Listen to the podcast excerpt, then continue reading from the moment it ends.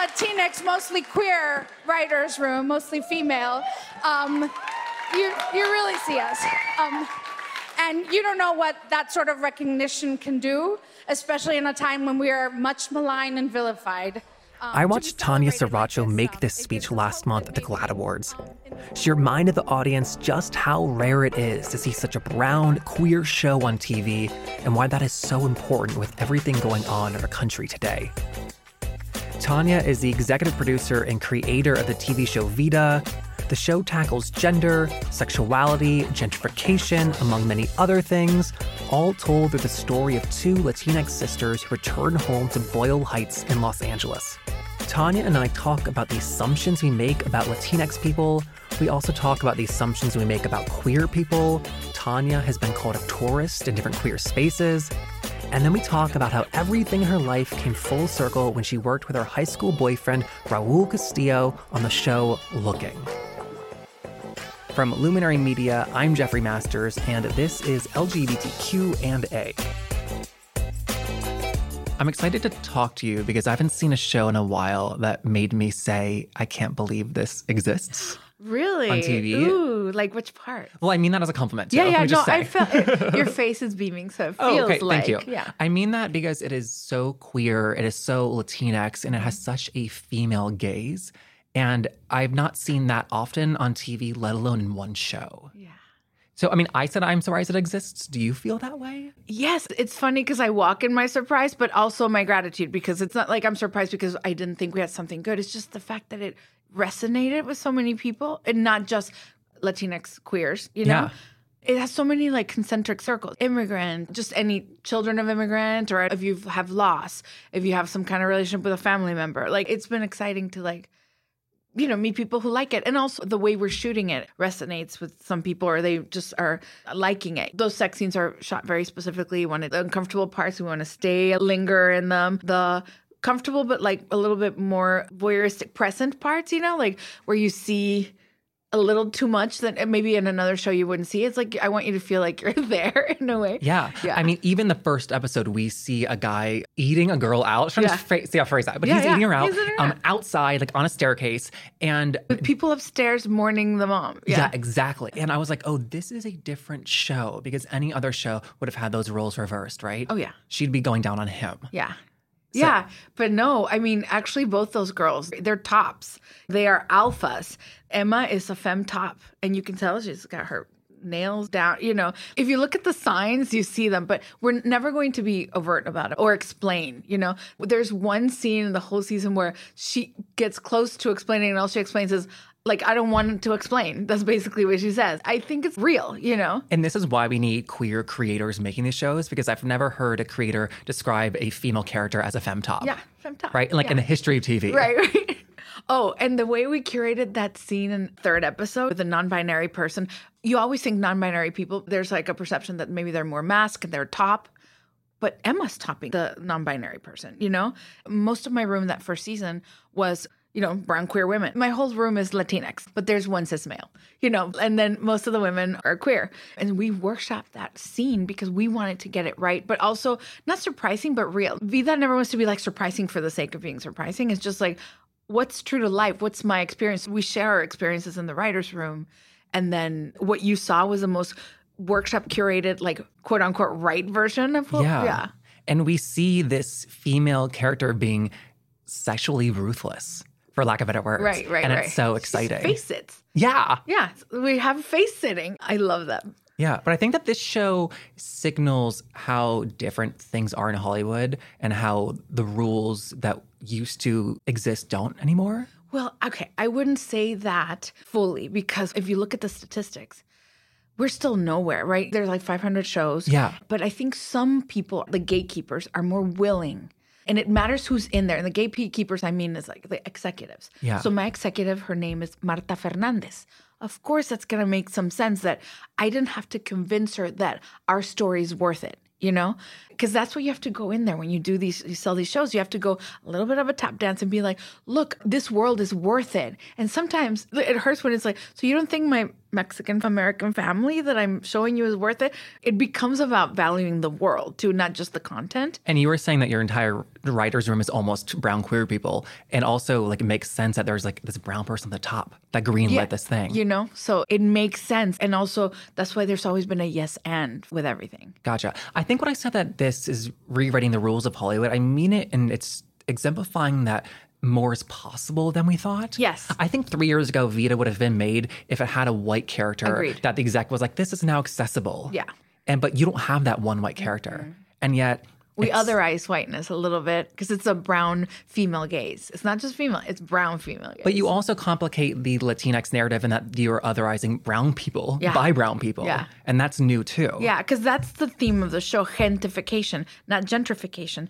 Gentification is the gentrification of a space, a Latinx space by upwardly mobile Latinx. So it's like we are gentrifying our own, and that's what the show is. And it's complicated because these girls are from the neighborhood, but now they're coming back, just making any changes to that bar. And you don't see that the first season, but you will second season. Small changes in the bar, it will attract a different kind of patron. And so it will gentrify. It's not always great, especially second season. That's the whole thesis. And with gentrification, I find it so difficult to talk about because I think that like each side is super right. You know, right. Like everyone is so passionate and I exactly get it, what they're saying. I mean, especially right now, what's happening in that area of LA, Boyle Heights, they're being displaced. And that's cultural erasure. So absolutely, I'm understanding what's happening there. I understand what they're going to have to do. You know, how the neighborhood's reacting to them. They went off to do something. They come back. They present differently. And, you know, the neighborhood is not that happy about it. But I understand it all in that regard, you know. With the two sisters, they are... not always likable. Oh, no. They do. Yeah, okay. I want to make sure I'm not offending you. They're not always likable. And I want to know, like, how do you craft characters that are not likable but still enjoyable to watch that we can invest in? Yeah. So, like, the likable thing, especially other creators have had to think about it. I knew these girls were not going to be likable, but I just wanted them to be compelling. If they're steeped in a compelling narrative, a compelling story, it seems true to life. It's a very character-driven show. So small things like that scene where she's trying to masturbate and they're praying in the rosary outside. There's no words, but you see a lot happening at the end of that episode, you know, where she's trying to masturbate and crying. Like those moments are character moments. They're not story. They don't further the story. But I feel like to stay true to both characters, you can be compelling. The same thing with Lynn coming back in the bus. There's no story point to that. It's just essence, and it leaves you with essence. But I feel like a character show that dedicates itself to character can do that. Oh, and you make it complicated because Lynn appears to be obsessed with her appearance. Yeah. And yet we find out that she got a boob job and she hates it. She becomes whatever the guy wants her to be. As a sporty guy, she becomes sporty. She takes up tennis. She whatever, you know, and it's kind of gross. She needs to get to know each other. But then, well, Johnny is the only one who, like, at a core level, they are like this. Oh, it's so beautiful, second season. It's just a small moment, but explains so much about her. Like, oh, you don't really like yourself. But it's a little moment, you know? And I love that we get to do that on the show because it's like, it's half hour, but I pack a lot in. But story-wise, it's a slow burn, but you get so much into their characters in each episode. These are all super political things we're talking about, and yet you don't address the politics of the time directly. You don't mention Trump or like policies. Yeah. Oh, that's a great point. Yeah, they're walking in their politic. So like... Mari, in La Chinche, sure, she's political, but she's also walking in her politic with her dad, with her brother. Like, so she's being oppressed in so many ways, but she's walking in that politic. The girls, too. And the show premiered in 2018. Yeah. You worked on it for a couple of years before that. That was during the election and the aftermath. Did that affect the writing and crafting and creating of this world? Yeah, it always affects because it affects my life, you know? So, and also that room, my writer's room, we're all children of immigrants or immigrants ourselves. One of my writers, her wife, was undocumented only 2 years ago, you know? And now they're married, you know, so you can be here. So like we have skin in the game. But what we didn't want to do was an issue-based show in the lived experience, hopefully. Because I think with Vida, I do want to get a look inside these women, this neighborhood that is out there right now, but like a lot of America has never had access to. In a way, their awfulness hopefully normalizes them too. But you know, it's like, oh, they're shitty. Oh, I'm shitty too. I have those complicated feelings towards my sister. oh my God, I can't stand her, but that's my sister. Hopefully in their awfulness, they can be normalized. Yeah. We've used the term Latinx a couple times. Yeah. Mm-hmm. I think that's a newer term for people. Sure. It's just like gender neutral Latino, right? That's right. We used to say Latino, and that's a masculine, because, you know, it's such a gender language, Spanish, but we're trying to take gender out by saying Latinx or Latinx, because it was an academic term. Nobody said this is how you say it, you know? Nobody said the pronunciation. So Latinx, Latinx. Oh, because the word was created on the page, not vocally. Mm-hmm. That's so very fun. Yeah. Because then you put an X, like Chicanx, you start to put an X on anything to take gender away, but then sometimes it doesn't sound great. I think that when it comes to Latin America, there are so many different countries, and they're so specific and different, and yet I think that we think we know who Latin American people are. Like, we know who Latinx people are, and that's not a positive thing. I think that we, like, with representation and with the politics, we've stigmatized them to be, like, less intelligent.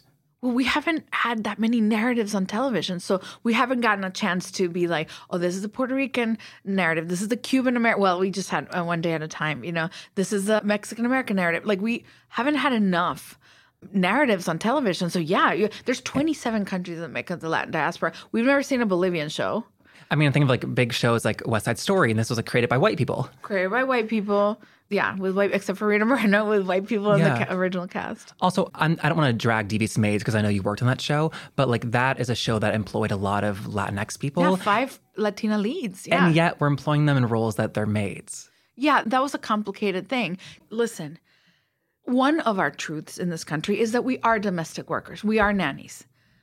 Like, Roma was able to honor sort of that narrative that we are judges and that we are doctors, but we are domestic workers. We are gardeners. That is a real thing. We just can't only see represented as maids. Or thugs with 3 lines. You know, I used to be an actor back in the day, and all my roles were usually in Spanish, like the kitchen worker. And then I had to tell the cop and be like, encontrar el cuerpo ahí, el muerto. And I had to, like, cry, and they wouldn't even, like, translate it. They would put it in English. And I was like, I obviously can speak Spanish, but what if I didn't?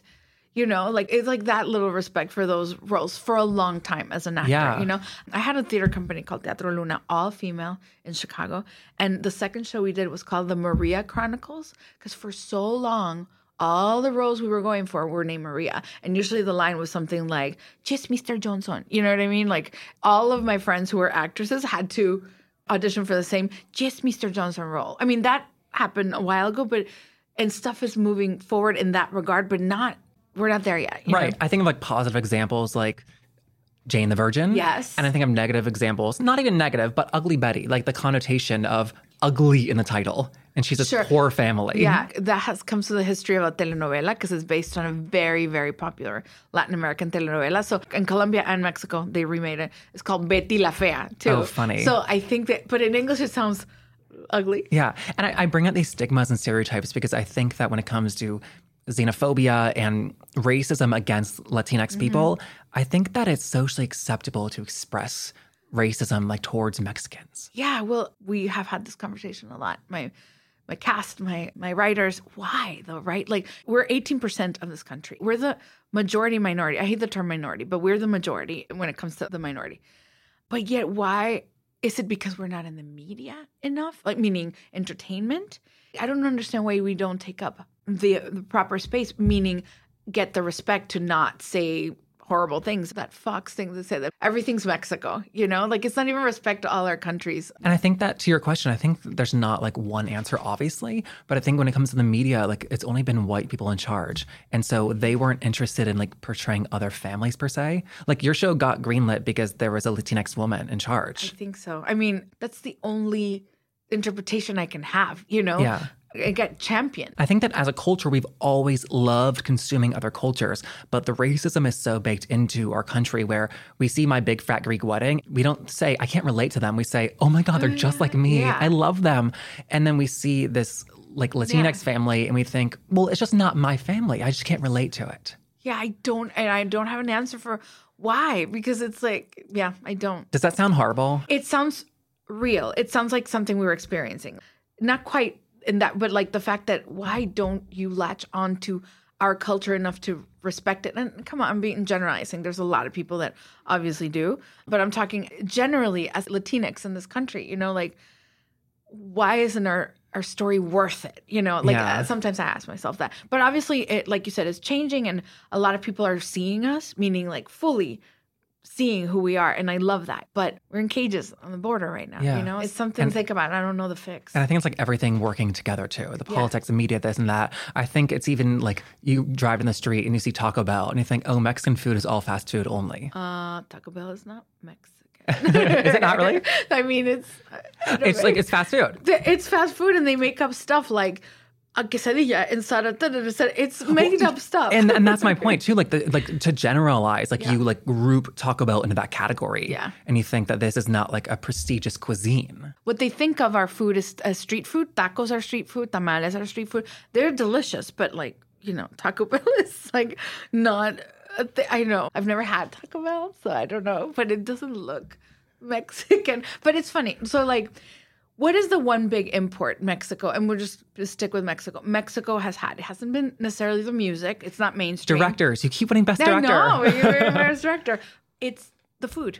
The food in the, I think it was the 70s, that's when tortillas went into supermarket aisles. So, like, people in Idaho, people in Louisiana have access to Mexican food, but might not have access to a Mexican. Oh. So it's weird. It's like our food went first, but it hasn't like been an ambassador. It's just like you disassociate, but like, you know, you don't link the culture. And even as you drive further south in America, the food starts to get more Mexican. Like, I think in Texas, like it's only breakfast tacos. Because I grew up in McAllen, Texas. Yeah. That's 10 minutes from the border of Mexico. There's a ton of Mexicans. Also, there's a ton of Texicans. Because Texas used to be its own country. And there's people who've never been Mexican. They were American, but they have last names like Martinez, Lopez, because they have been there since the Spanish land grants. Basically, Texas is its own thing, you know? Anyway. And they know that. Yes. Yes, absolutely. I love a Texican. Yep. Everything we've talked about, your show comes back to family. When did your family move from Mexico? I was like 13. So like I started junior high, which was a culture shock because I only had access to like a few images of Americanness, like old VHS tapes of Grease 2, Karate Kid Part 2. So when I showed up the first day of school, I dressed like the 50s because this is before the internet when I came, you know? So it wasn't like now that it's so global, everything, you know? Just embarrassing for lots of years at first. Such an immigrant. Immigrant mistakes left and right. I don't think that's probably an uncommon experience. No, that's what I'm saying. That's a very immigrant experience. When I wrote about this, I made all the immigrant mistakes, like with my big accent, try to talk American, like try to dress American, but it was just a mess. I just was an immigrant. Too much perfume. Like I still played with dolls when I came, and American girls at 12, 13 did not play with dolls. It's really funny. Then right away, I was like, I don't want these dolls. But I would have kept them for a little bit longer because it was like you were younger in Mexico. I don't know how to explain it. But here, the girls, they were playing a board game and no more dolls. And I was like, oh, stupid dolls. It was weird. It was weird. It was like, American. Oh, they're wearing lip gloss, you know? With these feelings about I need to fit in, did you need to fit in because of like anti-Mexican sentiment or is it just like anti-other? No, anti-other because it was a border. So there were lots of Mexican-Americans and these Texicans that I mentioned, you know, so they don't speak Spanish, but they look like me and they have last names like mine. And then there were Americans, white Americans. And then there were Mexicans like me, other Mexicans like me that were also struggling or had been there a couple of years like, listen, kid, it's going to get better, you know, like that kind of stuff. But it was like navigating the border culture, two tongues, like two thought processes. And then your parents at home not allowing English, you know, and then being out there and not wanting to have this accent that you have, you know, so it was a lot. You have a very light accent. Is that something you had to work hard to? Yes, because I went to theater school acting, you know. And when I got there the first month, my teacher was like, oh, no. I don't know how you knew the term. You're not doing Shakespeare with that Texican accent. And then I had to learn. Like, I code switch. But if I relax a little bit, it, you know. I'm sure you've heard it. Like, little things right now you can hear. So was there tension with your parents that you wanted to get rid of your accent? No, they didn't know I was doing it. It was my own, like, teenage, you know, stuff that was happening. They just thought I was, oh, she's becoming an American teenager because we hear that they're emo here and, like, difficult. Because, like I said, I'd just been playing with dolls. But I guess for this standards, it's at 13, 12, it's too late to be playing with dolls. But I had 7 Cabbage Patch Kids that we brought over. We set up their beds and everything. And then, like, after a couple months, I was like, get rid of those. I do not play with dolls anymore. It's terrible, you know? This is a question rooted in stereotype, but you are pretty light-skinned. Oh. Do most people assume that you're Mexican or no? It depends. I look so Mexican to me. I look more Mexican than a lot of people in my family who are blue-eyed and, you know, green-eyed. But sometimes here, people confuse me for something else, you know? But Latinx don't. They know. They're like, oh, that's a Mexican girl. But, like, other people, or, like, maybe a Greek person might be like, or, you know who's always claiming me? Russians. Because also my name's Tanya, and I speak a little. I speak a little bit. They're like, no, you're Ruski. And I'm like, I am not Ruski. No, but Mexicans, especially Mexicans, know that I'm. Because we can always, like, spot our own, right? Yeah, we can spot our own. You can see my mestizaje. Mestizaje is my mix somewhere. I'm Mexican. So by definition, I'm mixed because of the colonization, you know? So, like, I'm sure my cheekbone, you know what I'm saying? You see my mestizaje. I just didn't know if there was, like, complications because you were, like, to some people might be, like, white passing. Sure, I understand that because there's some privilege in that. You know what I mean? And I have been, especially when I code switch, I know I perform it sometimes. And some people do not have the, you know, access to that. I walk in my privilege. While I'm asking passing questions, I mean, do you consider yourself, like, straight passing? You know what? How many times have I fought in bars about me being a tourist? They were like, tourist. I get the tourist. So I put it in season 2. Tourist you're in queer spaces and I think you're a tourist. Yeah, my queers are like, you're just a tourist. It really hurts my feelings all the time, especially because my last relationship was with a cis male and people are like, oh, no. And I'm like, wait, hold on. You can't. It's so weird how you have to, like, prove your queerness. But yeah, from queers, queer women mostly. I think that's a queer woman experience. Yeah. Right? Like, I'm a bit flamboyant. I've never had to prove my gayness. Right. Yeah, exactly. I think so. And that's the only people I've gotten into it with are, you know, lesbian women. At bars mostly, so there's alcohol involved. And like, oh, come on. And the tourist thing, I was like, what am I going to do with this tourist thing? I know what. I'm going to put it in my season. How do you see queer women being treated in Mexico? This is complicated. You know, my dad hasn't spoken to me since 2012. So because of your queerness? No, because I spoke back to him once. It's that deep. The patriarchy is that strong. So, like, I'm out to my mother. I'm out to my tías, my aunts. But in Mexico, it feels... Mexico City feels safe. The big cities feel safe, but we're from the province. It doesn't feel the same. I'm not talking like just, oh, people are going to give you a dirty look. It's like the threats from my father. The threats from my father would be like, if my son were ever gay, I would shoot him myself. Like, those are real. They're not like, he's just saying it. They're real. It's a country that's, especially in Mexico City and Monterrey and Guadalajara, it has very rich queer scenes. But, like, in the provinces, we're still... very Catholic, very patriarchal, you know? And so it doesn't feel as safe there. And for women, we handle it a little bit in Vida because you see Eddie, Vidalia's wife. It feels like she's accepted, you know, in this neighborhood. Like, she's fine until the last episode where there's a hate crime committed against her. And then you realize, don't forget, yes, you can have your circles. Because Vida, it was a lesbian bar, so, you know, you have your circle. But you step outside of that and don't forget, it's dangerous. You know, we're still... machista society. So machismo is a real thing. It's complicated. I love my culture, but I understand aspects that are fucked up. Similar to America, like, there are safe places depending on where you are in the country. When I was visiting Mexico last year, it was like a smaller town and I wanted to go to the one gay bar. And I think it was called like Club 69, even though that's a joke from Drag Race, but it was something like Club 69, you know, something very overt and gay. And I just had the experience of... and this is my assumption, like, it felt like I was visiting a gay bar in America from, like, the 1980s. Yeah, sure. Yeah. No sign on the outside. Yeah. It was dark, like, down a dark alleyway. It was just that mentality that I imagine. Gay men are in real danger, I think, especially in small towns. Are queer people or trans people, like, protected under the law there? Well, in Mexico City is different. Like, you can get married in Mexico City. It's that different. Yeah, yeah. It's like London and the rest of the UK. It's like that, you know? It is, but then the small towns, it's, you know, small municipalities with cultural norms that are, like, 20th century, you know. Wow. So you said that your father, you've not spoken to because you spoke back to him. Uh-huh. How did he take your queerness, though? My mother was always like, don't come out to him. It's fine. The only thing my mother said when I came out to her, she was like, ten cuidado. Just be careful. From what? I don't know what my mother imagined. They were like, don't tell him. I didn't even tell him I was diabetic, too. So, like, I don't have a lot of, you know, access to my dad like that. He obviously knows because I'm out, and then everybody knows in the family. But I never came out to him. But that's because I have a weird relationship with him. Yeah. And also my mother was like, don't do it. Please.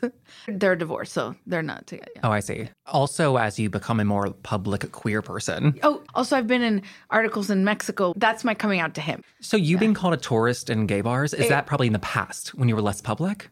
Yes. Oh, yeah, when it was just me at a bar, you know. Now they're like, it's Tanya, get a drink. Yeah, right. Like, get her to buy you a drink. Yeah. Yeah, she works in TV now, not theater. Yeah, she can buy you a drink. Yeah, I know. I think looking at your career, it'd be really easy to paint you as an overnight success, right? You got this job on Devious Maids, then you wrote on Looking, and then How to Get Away with Murder, and like, bam, you have your own show now. That's 15, 16 years in Chicago, like cleaning toilets, doing the box office, writing the shows and being in them, directing them, like 16 years of that, you know? Yeah, you worked your butt off in theater. You mentioned Chicago. You worked in Steppenwolf. You wrote plays for them. You wrote plays for Oregon Shakespeare. These are the biggest Goodman theaters around the country. The Goodman. Did you always want to cross over into TV? No, that was an accident. I was doing a play in New York that I have arrived. It was my first play, but I was sleeping on a couch. Like, it was not really, it was off Broadway. Did you write it or you were in it? I wrote it. Actually, I was in the original Chicago version of it, but then by New York, we needed like proper actors. An agent sent me an email, a TV agent, and was like, I read your play. Do you want to be a TV writer? Let's meet. What? I was like, but it was free lunch, so yes. So, and then he just kind of proposed, like, come to L.A. I had a play here, like, 3 months later. I was going to have a play. Come to L.A. and take meetings. And I was like, what? That's how you get a job in TV? Don't you have to, like, study TV writing? No. Just do this. Talk about yourself. What? And that really did happen. I came. I talked about myself. I kept talking about my dad's mistress. And it was like, keep telling that story about your dad's mistress. Gold. What? It came out once, and then I guess he got feedback, and he's like, keep talking about your dad's mistress. I was like, okay, so I would try to work in my dad's mistress every time. How are you? My dad is a mistress. My dad is a mistress. I detest her. He married her. She was a secretary. The whole thing, you know. Maybe that's why my dad doesn't want to talk to me. But then it worked, and not just that, because I wrote a play about my dad's mistress, and I sold it to HBO. We made a pilot. I mean, we didn't make a pilot. They developed it, but we wrote a pilot. It worked. It's weird. The thing is that I had 16 plays to back that I could write. I couldn't back up. It was like write for TV. Does that feel like a different muscle? Yes, because I had one scene that was 36 pages in a play. 36. People came in, out. It was like its own little one-act play, the scene. Here, the scenes have to be like a page, 2 pages, succinct, fast, like accurate, you know, like clear. And also, I was used to being so like precious about my writing. I would light my incense. I would meditate. I would pray to the muse, all of it. Here, it's like you're in a room, you're like pitching. It's not sacred at all, you know? It's very different. Yeah. So you got that first job on Devious Maids, which I mentioned. From talking. And you're writing on that. You were able to be successful there because of this long experience in the theater and writing for so long, right? I felt like a darkness because I didn't know final draft. I didn't know what an outline was, what pitching. So I don't really remember that first season. It was like, you know, but then at the end, I guess I did learn how to write for TV because Looking was a joy. And by then, it was weird. It was like, Devious was my schooling, you know, in lots of ways. The actual format, how to craft a scene and all that. And then I show up at Looking, and Andrew Hay, who did Weekend, he's brilliant. He had never run a show or been on a TV show. He was a director and like an independent film director at that. So there was no hierarchy. It was really cool room. It was all queer, too. I was the only girl. Jill Soloway was there. Oh, funny. Yeah, that's where I got to meet Jill. Looking is kicking out these people. Oh, my God, to go run their own shows. Yeah. So with Looking, a fun fact, which I love, is that your first boyfriend was Raúl Castillo, who was Richie. 14. Yeah, when I was 14. At 14, oh my God. Yeah, it was like that first boyfriend. That's like, incredible. So he played Richie on the show. Was it just coincidence you guys worked on the show together? Yes. You know, we were never supposed to be together, I bet, those 6 years. We should have always been those best friends. You were together friends. 6 years? Yeah. Oh, yeah. This wasn't like we went to prom once and like had a... No. Wow. Well, because we were from a small border town, right? And we were the only two kids that really cared about theater. But like we sat in his like twin bed and like would make out and read plays out loud together, nerds. Like, oh my God. We should have been best friends always. It was like that, you know? All he wanted to do after high school was go to Austin, play in a band, and work in a coffee shop. And I was like, the bossy top. And I was like, no, you're going to go to Boston University because that's where I'm going to go. And that's it. And he applied only to Boston University. We went to college together too. The same thing. And then he now says, he's like, you know, if you hadn't been a bossy girlfriend and made me go, then I would have just been playing, you know, the bass in a band, and which might have been fine too. You know, we very linked because then after that, we did plays. He was in my place, I was in his. Then Looking came. Now he's in second season of Vida. Oh, just wait. He's like cholo chic. Oh my God. He also was in We the Animals. Did you see the movie? Stunning film. Stunning. It really rocked me. I agree. It was one of my favorite gay films of the last couple of years. People need to see it. It's so gorgeous. But he's doing the work to like build that gay fan base. Yeah, and it's not by design, you know, but it's, you know. Yeah. Yeah. Like Looking, Vida does not shy away from sex scenes. Yeah. It's very normalizing of that, which we've talked about.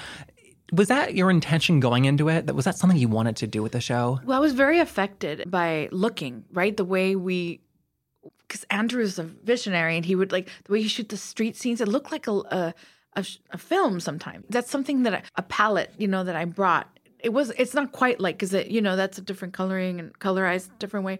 I wanted in Vida for our levels of colonization to show, because they always either whitewash them or are brown face them, and they either, you know, in lighting, and I wanted us to be lit right, you know, and also the neighborhood to be lit right, not fetishized because of the murals and the, you know, but like shot right. So that was super important. But yeah, the sex, it's important that you feel slightly uncomfortable, like if you were there, you know, slightly enticed, but also real. Like it shouldn't be too glossy at all, the sex scenes. Because I don't know about you, I never had glossy sex with anybody. I can't answer. Yeah, you're like, my parents listen, I can't answer this. All right. No, but I like that your sex scenes too, they continue. Like oftentimes we'll see some people like fall into bed and then like it cuts to black. And like that's like when interesting stuff starts. Or like we'll see the end of the sex scene where like they're like getting out of bed and like finding their clothes and processing what happened. And you see that, oh, like she doesn't have sex with the same person ever. That's a big character design. Yeah. We mentioned that this is the first show that you've led. You're the showrunner for. What kind of learning curve was that? I need to be handheld a lot. Now, season 2, now I let go of their hand a little more and I can say yes, no, because that's the main thing. Like they come into, here's a problem. Yes or no? Oh shit. At the first season I was like, yes, no, maybe, yes. But you just described yourself as like a bossy top. Yes. Is that not for the show? Yes. Well, you have to learn that too when you have millions of dollars at stake. Because, you know, I led for 10 years a theater company, so I was very yes, no. But then they give you this much money, and then and it's not my money, it's Starz money. And I'm like, I got to take care. So that the first season, it was that. It was learning how to do it. Season 2, I'm there. I'm fine. Okay. Yeah. So how do you judge the success of the show? Is it awards? Is it reviews? Is it conversations it creates? On a base level, if we get season 3. So I just want to keep telling the story, you know. I think there's more story to tell. But I don't know. That's a weird question because I'm new to this. So like our first award was, you know, our first like the GLAAD Awards. Yeah, I was like, I was geeked for days. And I think people were like, stop posting about it on Instagram. Because I was like, just pictures with me and my, like, not mine, our. No, the GLAAD Award, you won Best Outstanding Comedy. Mm-hmm. That's a big award. And also, like, it's a small show. It's a tiny show. And because people are going to find us, I think, season 2. So, like, it's not like the whole world. So, Brooklyn Nine-Nine. We were up against Brooklyn Nine-Nine. I love all the shows that were up. Like, those are the shows I watch. Yes, but I don't know how to measure. That's a weird thing. Yeah, I know. I know there's not a good answer for that. No. Yeah, well, maybe somebody does have one, but me, I'm still like, you know, like the reaction is still overwhelming in the best of ways. Are you still writing plays? Right now I'm not, because I'm writing a new show, Brujas. Brujas. Mm-hmm. What does that mean in Spanish? Like witches. It's okay. Witches. It's much more loaded than witch, I feel like. In what way? So it's also an insult that you tell some, like a hag, but like you'd call someone a witch, but you say something, a witch. I don't usually hear people in the United States saying, oh, she's such a witch, as much as bruja. Bruja also, because of the Catholic, it had such a like bad connotation. And now that term is being retaken and reclaimed, especially by the younger generation of feminists, Latinx feminists that is coming up. And are using witch in the magic sense? Yes. Yeah, so I practice brujeria. I pray over a candle and I pray to my Orisha, and I, you know, it's old ancestral female knowledge that we're reclaiming, you know? So like herb lore that we're reclaiming that we always knew, but somehow we forgot because the 20th century just killed a lot of those, and other centuries, but like it killed a lot of those, you know, midwifery traditions, all that stuff. And all that is brujeria, curanderismo. And I've seen a search, Instagram brujas, and also just bruja culture. Like I got these earrings that are saying bruja, and like now we can say the word. Like I couldn't say that word to my mother, to my dad. They'd be like, what are you talking? And now I'm like, I practice brujeria. But to have said that 20 years ago is like, and exact same thing with being queer, too. Like, as we become more comfortable, like, self-identifying as queer, like, in public, I've seen this rise in, like, bruja culture and witches and astrology and people who maybe used to, like, read astrology ironically, like, live their lives by it. Yeah. I was just telling you a story earlier on about a ghost, and it's because I depend so much on the wisdom of women, these wise women. That's what witch means, basically. So now we've, like in the 20th century especially, well, no, in Salem and everything, we have given it a bad connotation, the term witch, you know, but I think there's a reclaiming now. Also, in this show, Brujas, that I'm trying to finish writing, most of the narratives of witchcraft that we have in the media or in Hollywood are Eurocentric. The Craft, Practical Magic, Charmed, the practice, the actual belief system is Eurocentric. It's Wiccan, it's pagan, but it's from Europe. This Brujas is a Yoruba tradition. It's the traditions that slaves brought to America that mixed with Native American, and American when I mean all the Americas, and also indigenous Mexican traditions. So these Brujas are those type of Brujas. They're not Eurocentric witches. Because every culture has these kinds of people, but we've only seen this Eurocentric kind. Yoruba cultures had witchcraft before there was Europe. You know what I mean? So like that's an old continent that's been practicing it. So yes, anytime we see Yoruba tradition or our indigenous magical traditions, they're like bad santeria or funny. Like, oh, they're killing a chicken. They're eating the chicken bone. Whatever. It's like otherwise it's disrespected, and they're beautiful belief systems, just like paganism. So I just want us to be like, this is what it is, and honor it, you know, with the show Brujas. And it feels like maybe 10 years ago, you couldn't even have named a show Brujas because of the word. Actually, this is based on that play that I did in New York when I met that agent. And it was back then called Enfrascada because I couldn't call it Brujas. What does that mean? It just means jarred, like you're in a jar. Because there's so many spells that are jar spells. And it's a play on words in Spanish. But nobody can say Enfrascada. So I'm like, Brujas, it's Brujas. Yeah. Yeah. I mean, I asked all these questions about language, but also watching the show, I think you walk a really interesting line of making it enjoyable to a Spanish-speaking audience, but also understandable and enjoyable to a non-Spanish-speaking audience. You will never miss anything. There might be a joke you might miss, but not content. We don't need to like always know what every word means. When you go to Boyle Heights and people are speaking Spanish, you're missing some stuff, but not the stuff you're supposed to not miss, you know? Because I did that with all my plays. They were all bilingual like that, and it found a way that by context clues, you will understand. You will get that someone's calling somebody else puta, that, you know, hey, puta, and it's and she reacts like it's an insult. Oh, she's being insulted, you know? I'll let you get back to writing, but thank you for talking to us. Thank you so much for having me. Of course. And that's our show. The new season of Vida premieres on May 26th on Starz. LGBTQ and A is brought to you by Luminary Media, The Advocate, and Yan Hum Media. We are produced by Zach Stafford, Gabrielle Horton, Jonathan Hirsch, Isabeth Mendoza, and myself, with sound engineering by Tyler Barton. We'll see you next week.